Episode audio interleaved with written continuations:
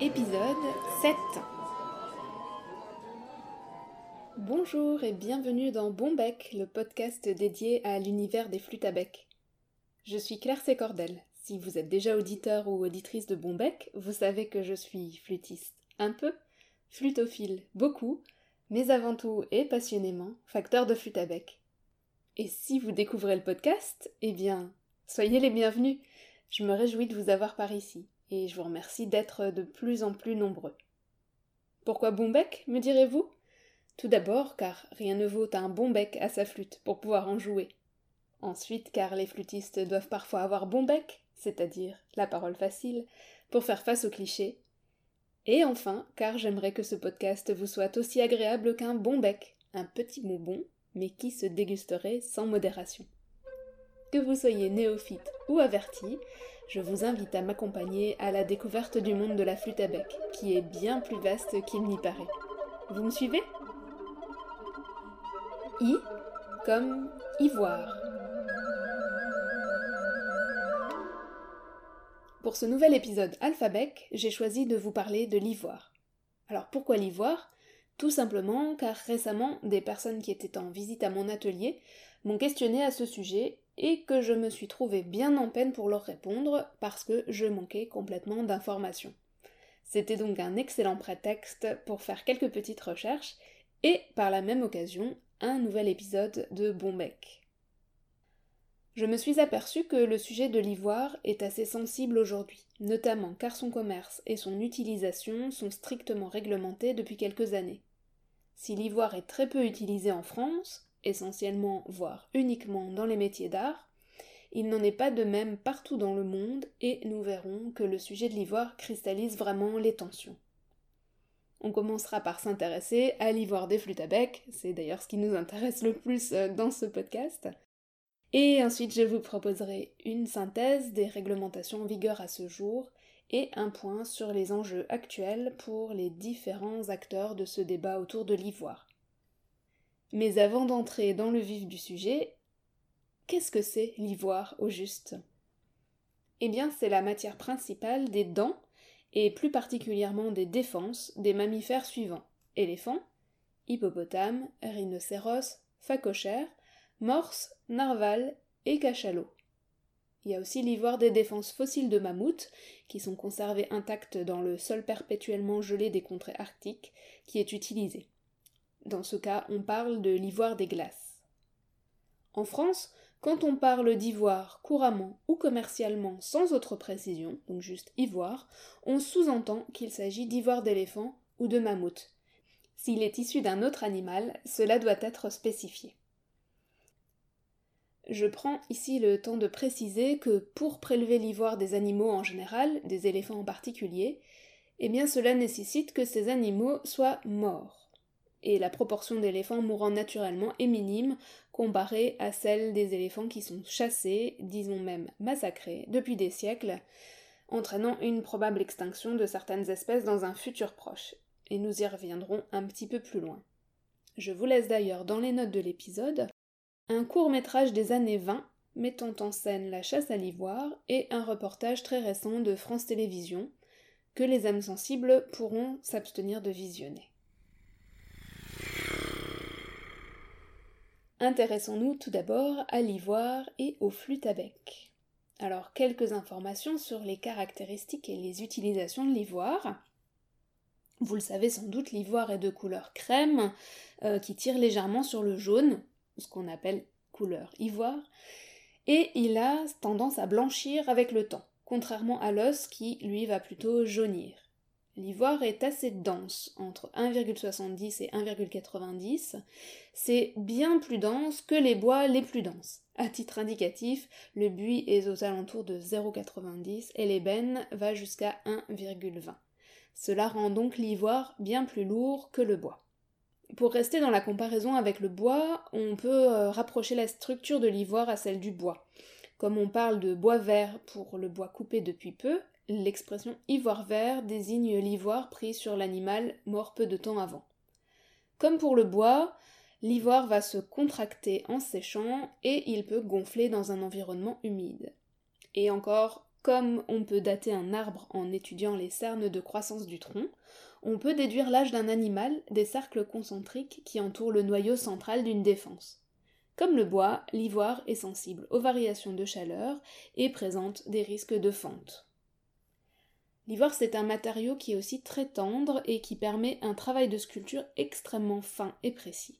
D'ailleurs, il est utilisé depuis des millénaires pour fabriquer des objets du quotidien sculptés, de qualité précieuse, des bijoux, des peignes, boutons, des manches de couverts, des pièces, des chèques, des éventails, plus tard des boules de billard, des incrustations en ébénisterie et également des instruments ou des parties d'instruments de musique, puisque c'est ce qui nous intéresse.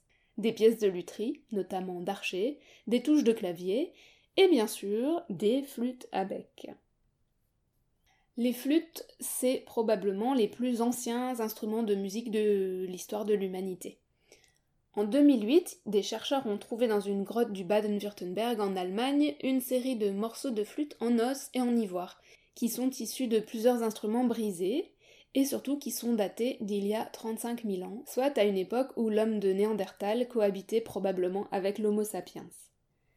Ces fragments d'instruments sont en os de vautour, notamment le plus long fragment, en os de cygne, et dans l'ivoire d'une défense de mammouth. L'ivoire est plus fragile que l'os, ce qui pourrait expliquer les morceaux brisés et plus petits.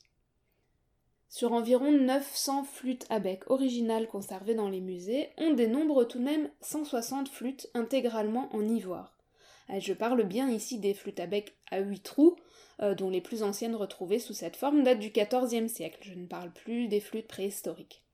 On peut noter le cas des deux flûtes qui sont dites de Rosenborg, qui sont exposées au château du même nom au Danemark, et qui sont, elles, en ivoire de Narval.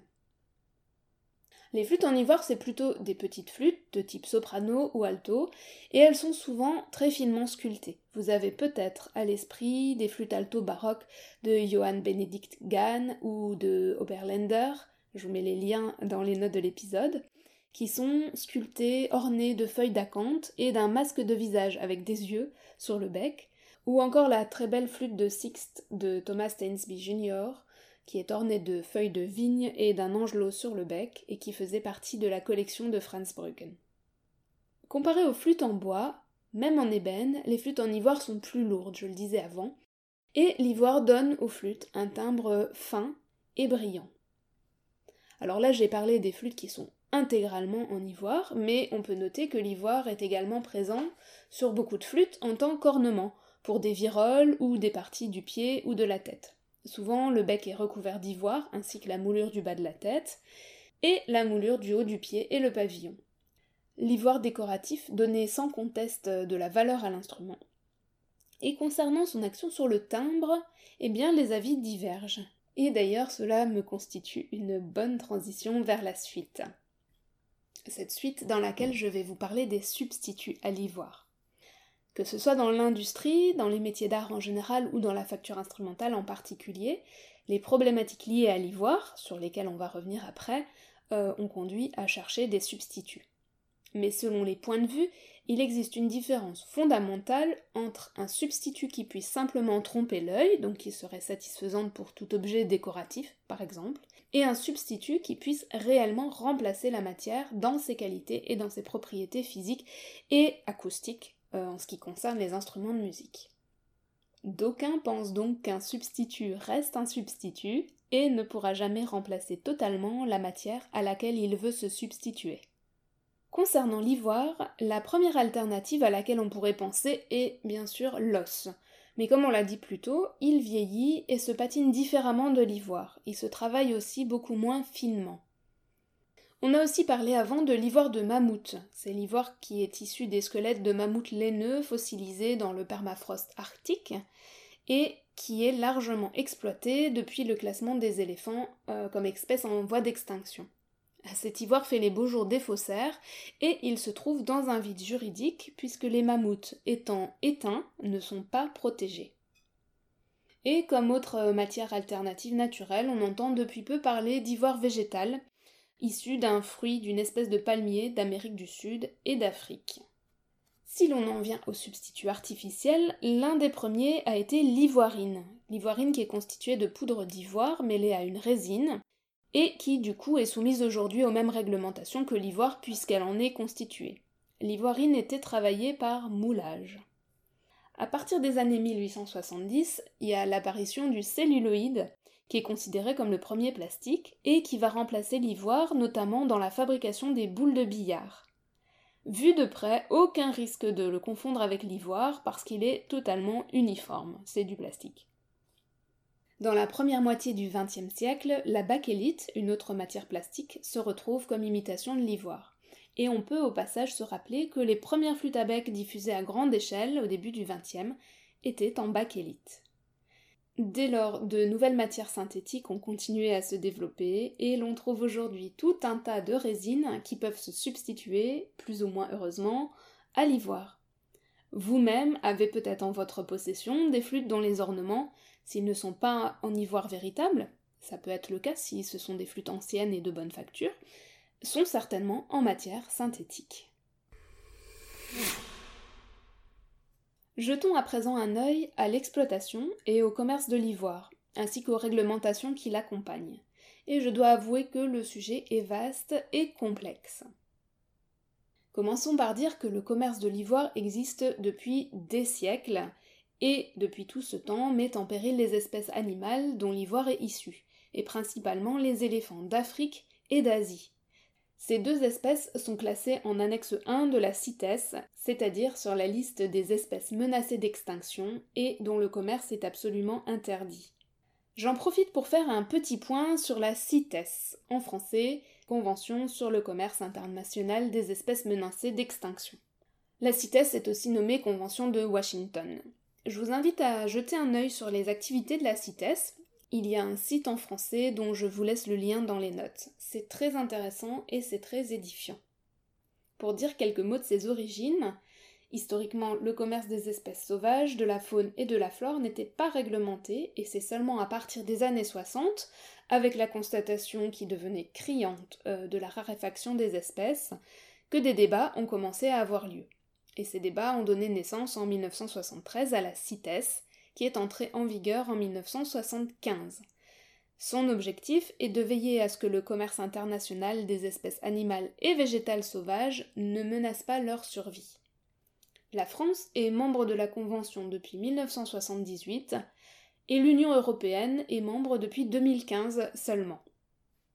Alors, comme je le disais, les éléphants figurent à l'annexe 1, soit la liste des espèces menacées d'extinction et dont le commerce est en principe prohibé sauf autorisation exceptionnelle des États, et c'est ainsi que la CITES a interdit depuis 1989 le commerce international de l'ivoire, mais que d'un pays à l'autre des autorisations de chasse sont délivrées de manière plus ou moins souple. En ce qui concerne la réglementation en France, encore une fois, j'essaye de synthétiser au maximum pour ne pas vous perdre en route, mais je vous laisse tous les liens utiles vers les textes officiels il y a eu un premier arrêté le 28 mai 1997 qui définit les conditions de détention et d'utilisation des voirs par les fabricants ou restaurateurs d'objets qui en sont composés. Ainsi, par exemple, un ivoirier, sculpteur sur ivoire, un facteur d'instrument ou encore un restaurateur doit déclarer tous ses stocks et fournir un certificat pour chaque objet. Il n'a le droit de travailler que sur de l'ivoire pré-convention, donc daté d'avant 1975, et doit se contenter des stocks déjà présents sur le territoire national puisque les importations sont interdites. Un nouvel arrêté, le 16 août 2016, presque 20 ans après, durcit encore la réglementation et interdit cette fois, je cite, sur tout le territoire national et en tout temps, le transport à des fins commerciales, le colportage, l'utilisation commerciale, la mise en vente, la vente ou l'achat de défense et d'objets composés en tout ou partie d'ivoire des espèces d'éléphants ou de cornes de rhinocéros. Donc, tous les objets travaillés après le 1er juillet 75, date d'entrée en vigueur de la CITES, sont interdits à la vente. La vente d'ivoire brut non travaillé est interdite, et ce, quel que soit son âge. Il y a eu des dérogations pour les objets fabriqués avant le 1er juillet 1975, qui sont considérés comme objets d'antiquité et qui nécessitent ou non un certificat selon leur ancienneté. Et la facture instrumentale dans tout ça?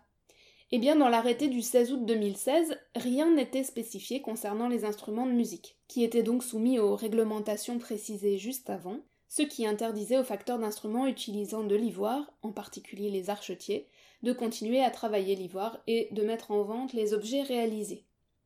Plusieurs syndicats et associations de la facture instrumentale ont déposé un recours. Il s'agit de la CSFI, le GLAF, l'ADALFI et l'UNFI, dont je vous laisse les liens des sites dans les notes si vous souhaitez découvrir leurs activités. Un nouvel arrêté a été adopté le 4 mai 2017 avec notamment une exemption pour les plaques de tête des archers et les touches des claviers. Mais d'autres instruments ont été oubliés, dont les flûtes à bec et les traversos, ou encore les viols de gambe et les luttes qui ont des sciés en ivoire. La fabrication de facsimilés d'objets anciens en ivoire n'est pas autorisée, la question des facsimilés d'instruments pour les musées n'a pas été discutée, et la question des stocks n'a pas été réglée non plus. La Commission européenne a lancé fin 2017 une consultation publique sur le commerce de l'ivoire dans l'Union européenne, dans le but de faire évoluer la réglementation. La CSFI et la CAFIM, la Confédération européenne des industries de la musique, travaillent à faire exclure les instruments de musique de la réglementation. Je vous propose maintenant d'aborder, alors toujours en synthétisant bien sûr, euh, les grands enjeux qui sont liés à l'ivoire. Alors à l'international, euh, parallèlement à la mise en place de la CITES, le commerce illégal de l'ivoire s'est renforcé. Et les États font face aujourd'hui à d'importants réseaux criminels qui sont très organisés sur des voies de trafic reliant notamment l'Afrique à l'Asie, où l'ivoire est encore très prisé et signe extérieur de réussite sociale. En Chine tout particulièrement, où le commerce de l'ivoire a été interdit fin 2017.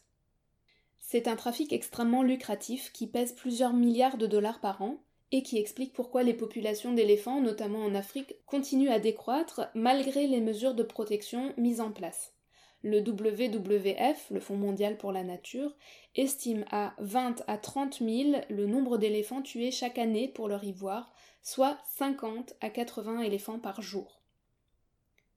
Paradoxalement, plus les interdictions augmentent, plus l'ivoire devient rare et précieux, plus il est convoité, et donc plus le marché noir se développe et s'organise, et plus il devient lucratif. C'est même le quatrième trafic le plus lucratif, derrière les trafics de drogue, d'armes et d'êtres humains. L'ivoire est désormais surnommé l'or blanc. Si l'on parle des stocks d'ivoire en France, eh bien ils sont sous une épée de Damoclès, surtout depuis la fin des années 2010. L'ivoire qui était issu de saisie était jusqu'alors stocké, utilisé à des fins pédagogiques, ou dans les musées, ou pour la recherche. Sous la pression d'associations de défense de l'environnement, et comme c'est le cas dans d'autres pays, d'importantes quantités d'ivoire sont désormais détruites régulièrement, broyées ou brûlées. Pour les partisans de cette méthode, l'ivoire légal avait ouvert la porte à l'ivoire illégal, qui était facilement blanchi et passait donc du circuit illégal au circuit légal. La gestion des stocks créait des tensions et des conflits d'intérêts, et détruire les stocks envoie un message fort aux trafiquants.